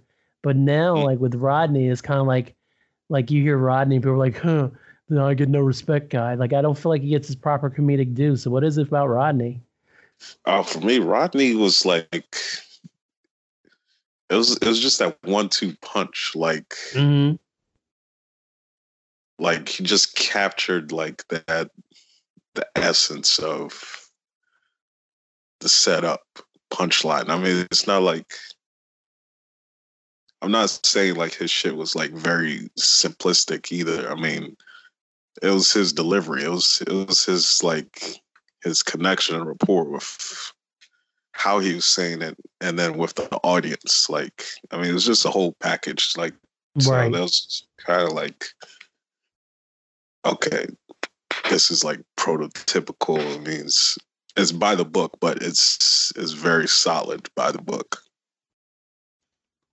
If if that makes any sense. No, no, no. I, I can I completely understand that. That makes perfect sense to me. Yeah. So in terms of like just just from a purely technical standpoint, you know, it was uh, I mean, kind of like music. Like you know, there's certain drummers. I mean, they're not flashy, flashy, but like their pocket, like their rhythm, their time is just like so immaculate and clean that they don't they don't even need to do any fancy fills or rolls or flashes or any shit like that. It's Right. just like, you know, it's just that solid you can count on. So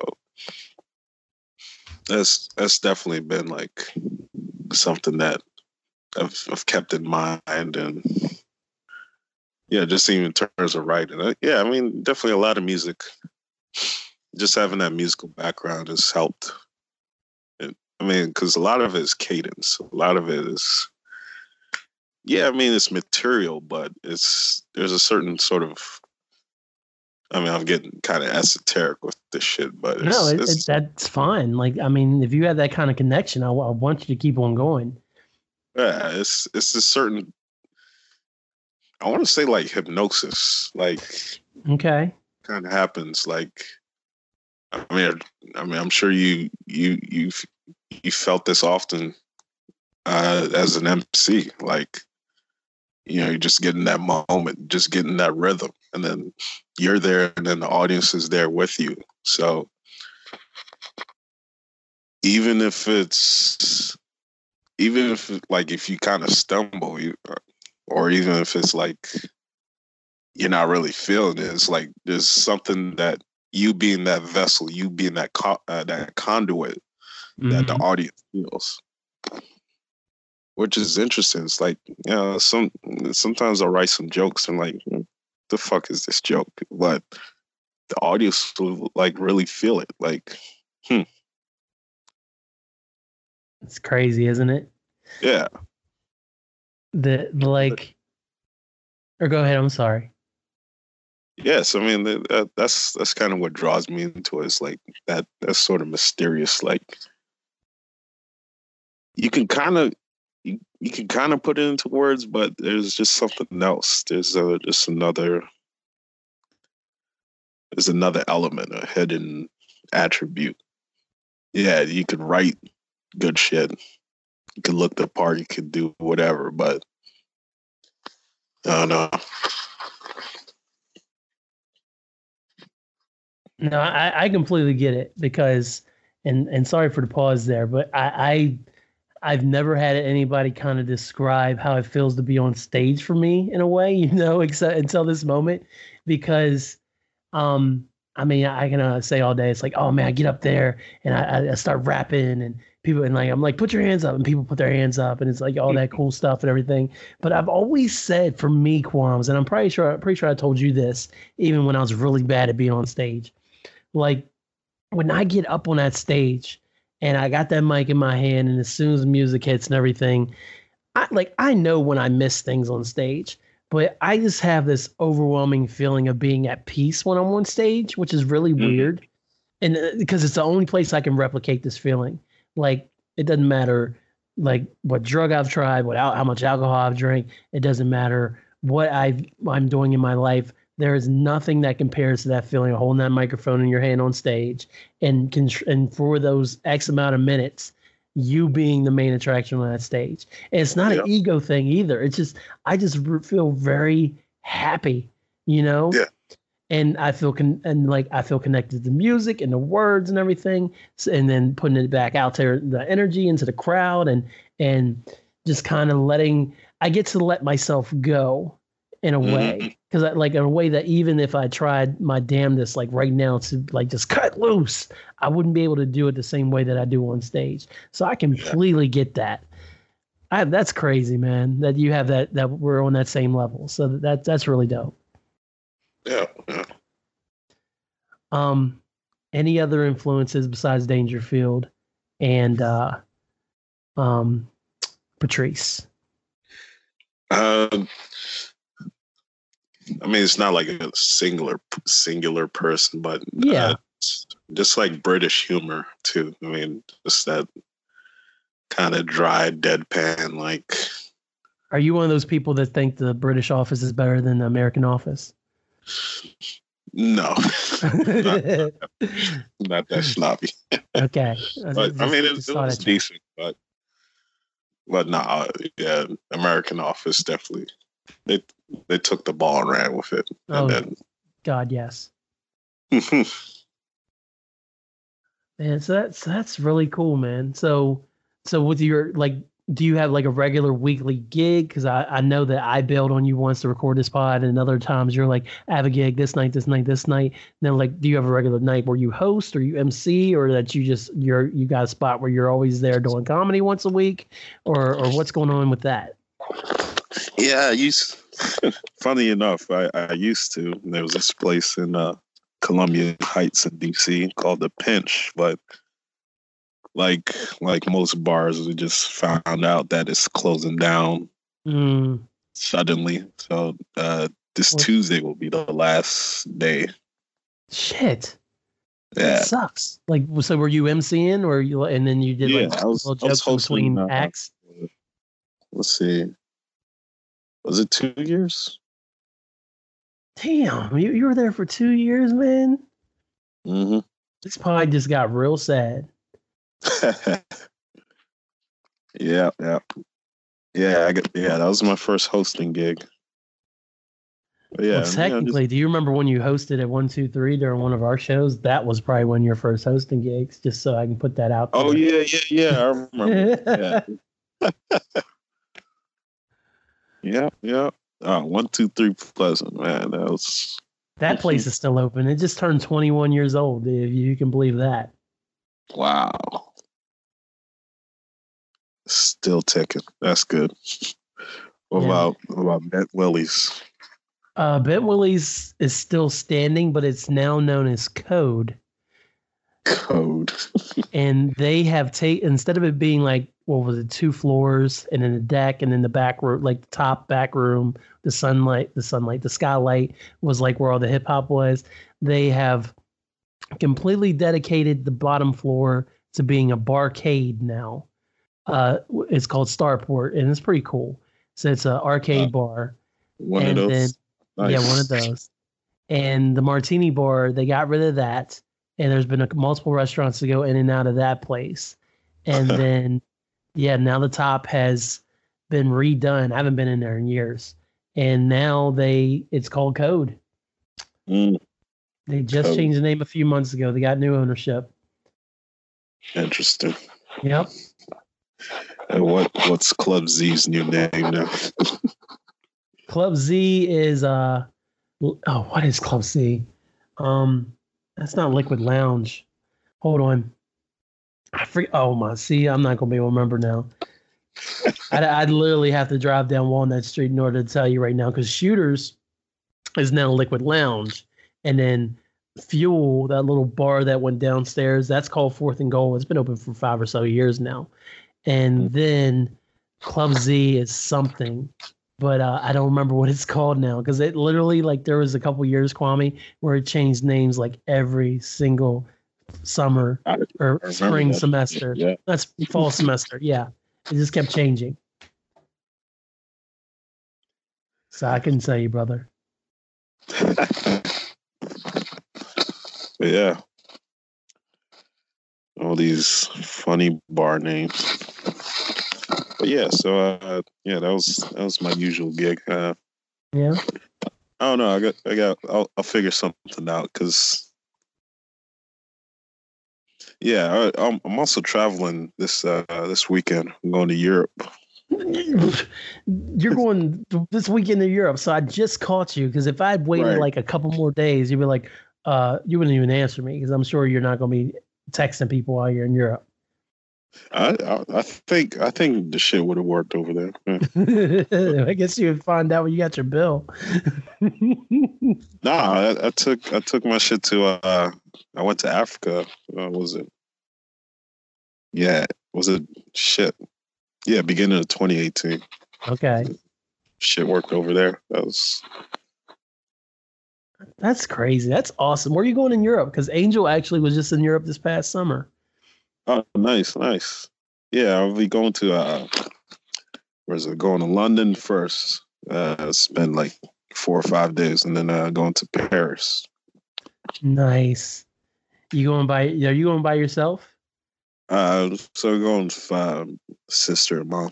Okay. So- Still, still, that's dope. That's a dope trip, man. That's what's up. Yeah. So I'm, I'm, definitely jealous, my friend.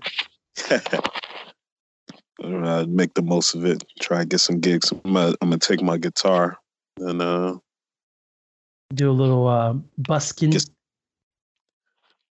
throw the guitar case I out there. Let them throw some bills at you.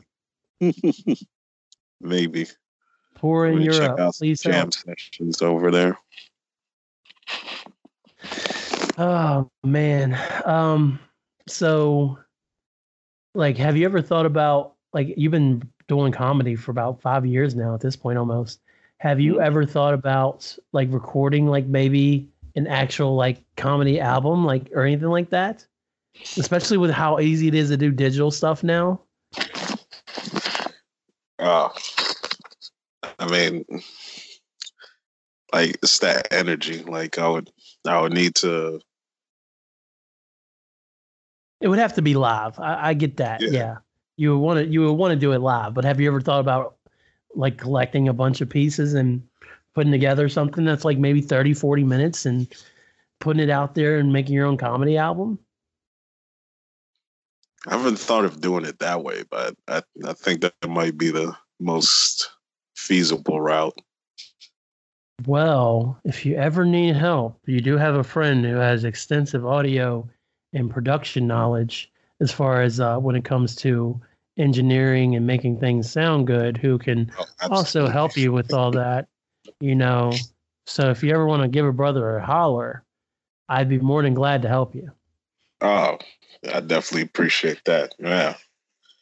Once I once I get my shit together and yeah, I mean, because I, I mean, it's it's fun, but it's the whole politics of of it is just it's a whole nother story. There's politics to go with comedy? No way. What what what kind of politics?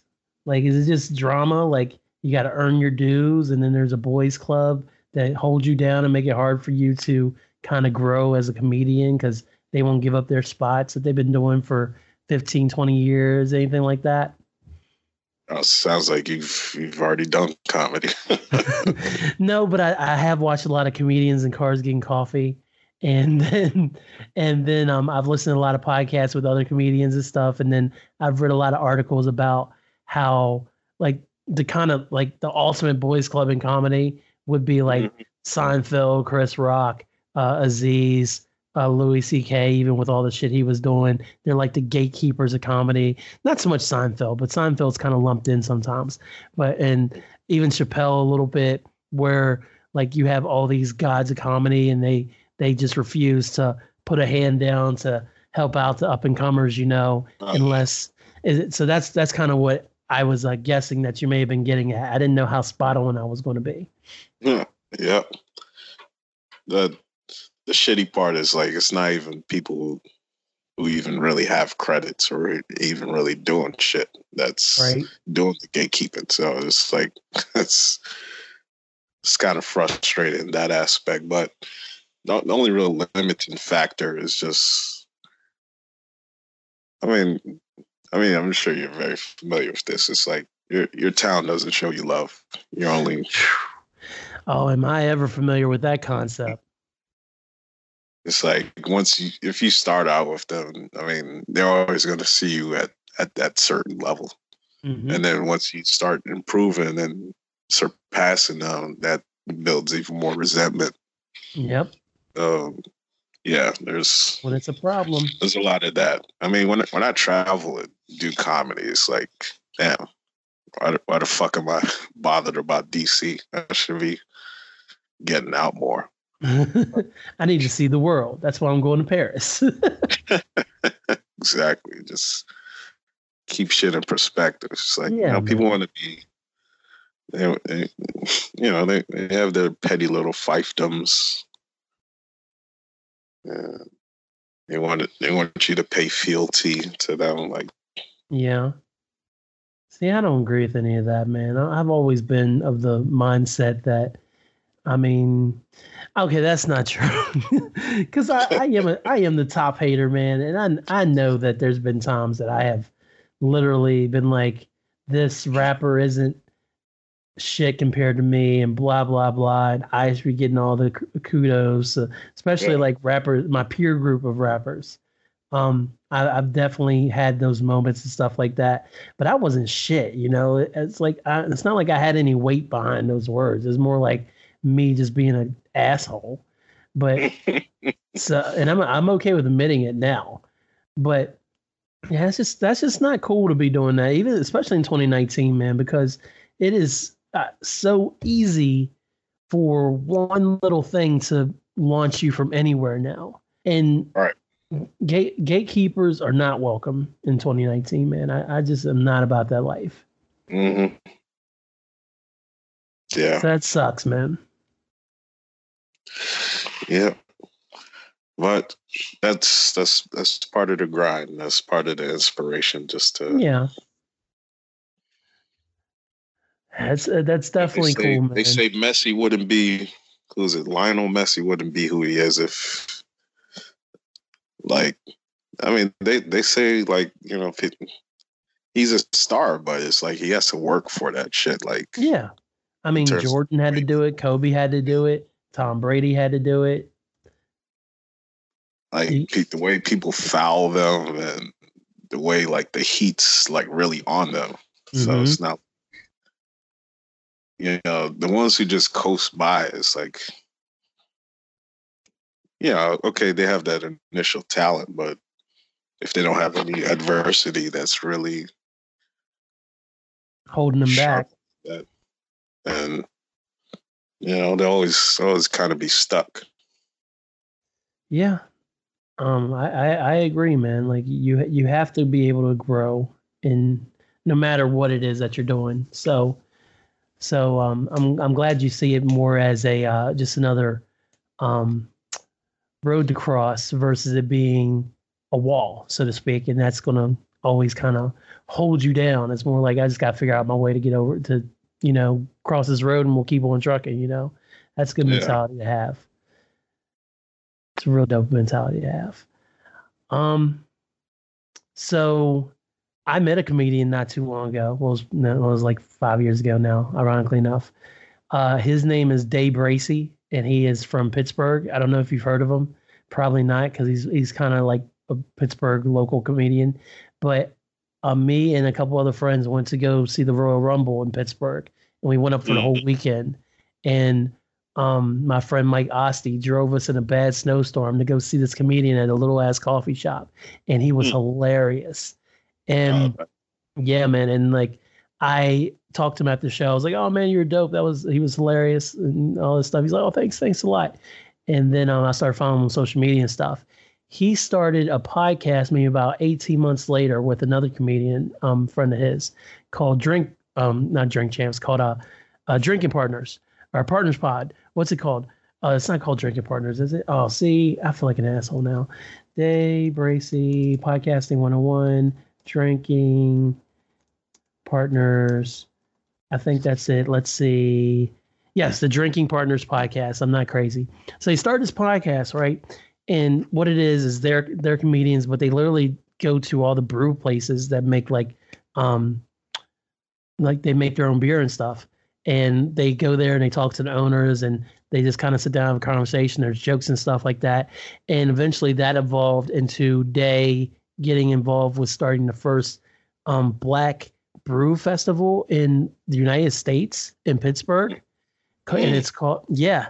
And it's called, um, oh, what's it called? Almost called a beer fest. It's not called beer fest.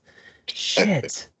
God, I'm doing a, I'm doing great at this. Uh, Day Bracey beer festival, man, Fresh Fest. That's what he called it. Fresh Fest. Oh, yes, nice. it's called Fresh Fest. Yeah, and so Angel and I went up there for the set for the, this past summer, and I've been talking today on and off just on Twitter and stuff over the years, and uh, um, we went up there, and I was like. If we, if we run in a day, I'll be like, "Hey, Day, how are you? Like, do you like nice to see you?" Like, he probably won't remember me because he literally has not seen me since I five years ago at, at this coffee shop and like we hmm. talk on Twitter, but I don't think it's like that, you know.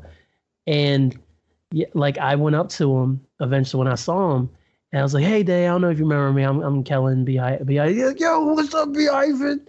What's up, man? Like, I'm so happy you're here. And I was like, I wasn't sure if you're gonna remember me. It's like you drove in a snowstorm to come see me with y'all crazy asses, man. I'll never forget that.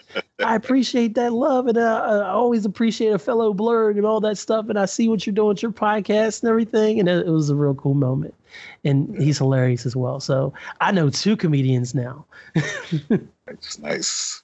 Yeah, he sounds like a great dude. Yeah. Yeah. Hopefully I get to meet him. Um, well, I mean, you're going to be traveling in Europe and and making all the friends and making money and being discovered over there. You're, you're going to come back and be like, uh, I cut a comedy album while I was over there. Just kind of happened, and it comes out on uh, November the 22nd. So I need to come back on your pod and promote it. I'm like, oh, okay, no problem. That'd be awesome. yeah, that that would be awesome. So now we've covered comedy. We've talked about your music talked about leftists a little bit, made fun of some people, talked about our urban diner days and our U92 days and bubble butt, bu- bubble butt bonanza and police asking us about Xboxes 360s being stolen. Right. And we didn't talk about video games any because we just talk about Marvel Ultimate Alliance and how much we played that back in the day.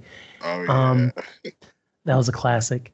Um, so so Kwame, how I like to end each episode is I like to ask my guests when I have a guest is I ask them if they have any words of wisdom they'd like to share. They have a recommendation. You've had plenty of recommendations between um, just the you were just talking about that uh, Prince album. Um, you were talking about some comedians uh, that that you inspire you, like Dangerfield and Patrice O'Neal. Um, so those could be recommendations. But um, is there any words of wisdom or recommendations, or just anything that you'd like to say to end this podcast off? Hmm. Oh, words of wisdom. Um, I don't know. I mean, yeah, lately I've just been thinking about this, you know, just kind of how we we view human rights, like even like for children and shit like that. It's like I've just been kind of thinking about, you know, we you know just not I mean, it's it's it's kind of a personal subject for me, but yeah, just in terms of like, you know, giving giving children like the autonomy and like not jailing jailing kids and you know, just in terms of like holding on to these sorts of oppressive ideals about how they should be living and shit like that. I mean. Mm-hmm. I mean, to me, a lot of that's just unnecessary. It's just like, yeah, too much conformist bullshit. Like, I mean, just just in terms of like the whole. I know I'm probably gonna make you lose your sponsors, but just like the whole. Here's a secret: I don't have sponsors, so you're good, fam. All right, good, good shit. Yeah, just in terms of like you know, jailing children in terms of like their identity and autonomy in terms of what they want to do. Like, but anyways, that, I'm sure that's a whole different episode. But that that's that's my that's my wisdom. Like, yeah, you want to you want to make sure that the kids are.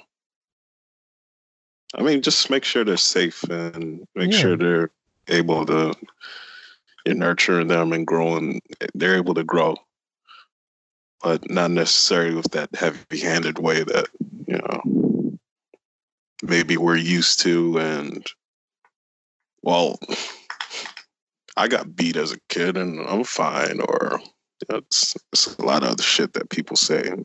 Yeah, I've heard that a time or three.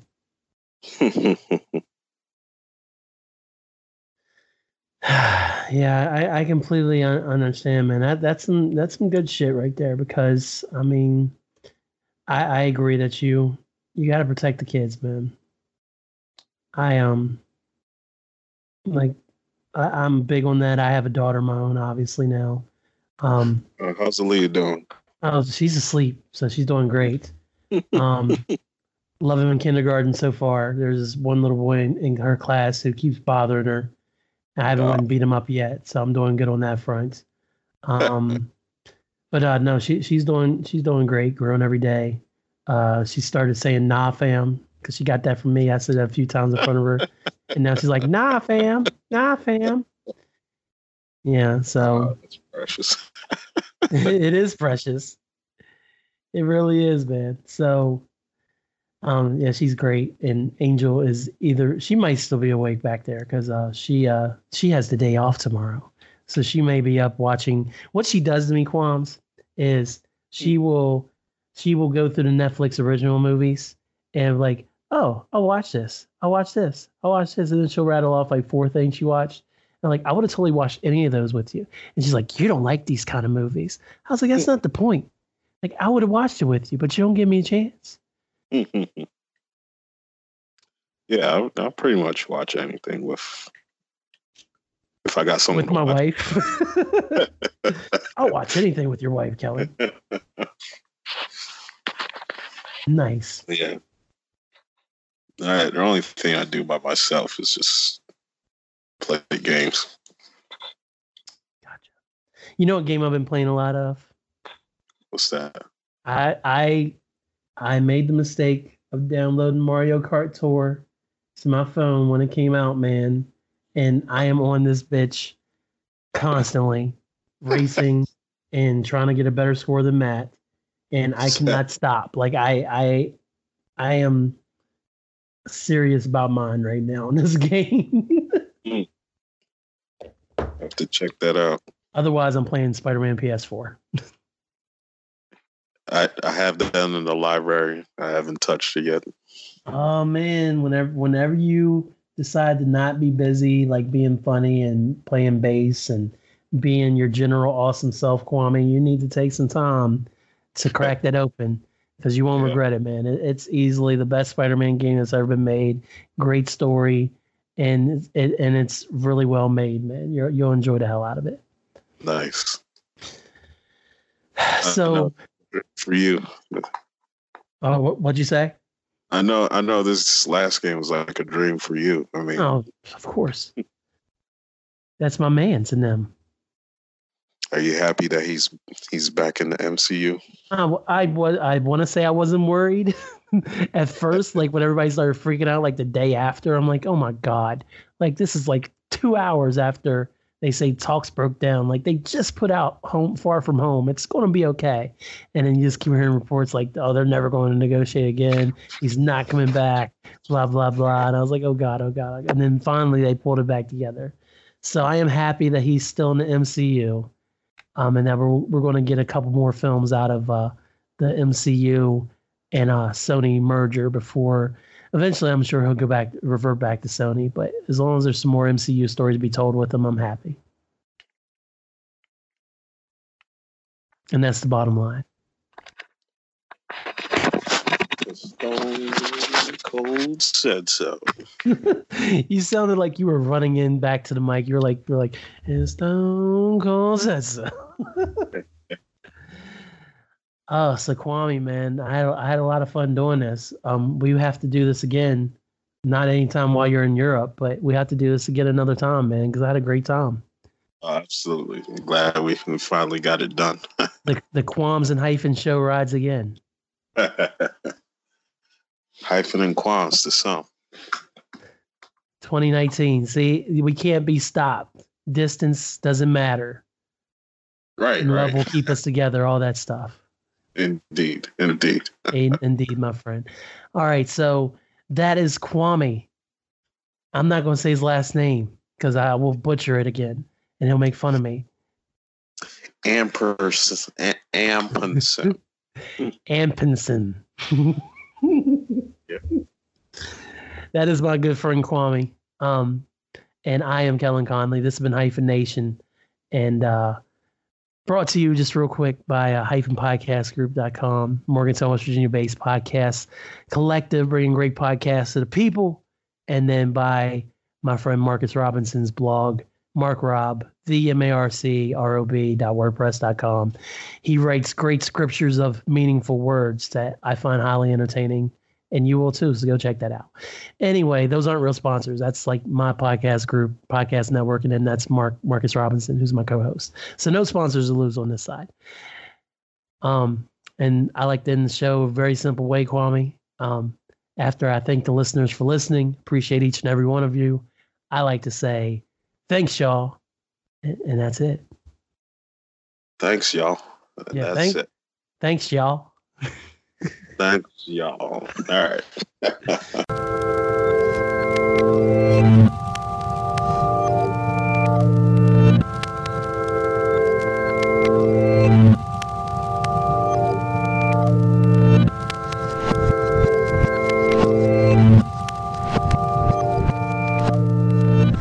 Thanks for listening. Don't forget to subscribe and comment. This has been a Hyphen Podcast Network production. They're the bestest. I'm getting paid at exposure.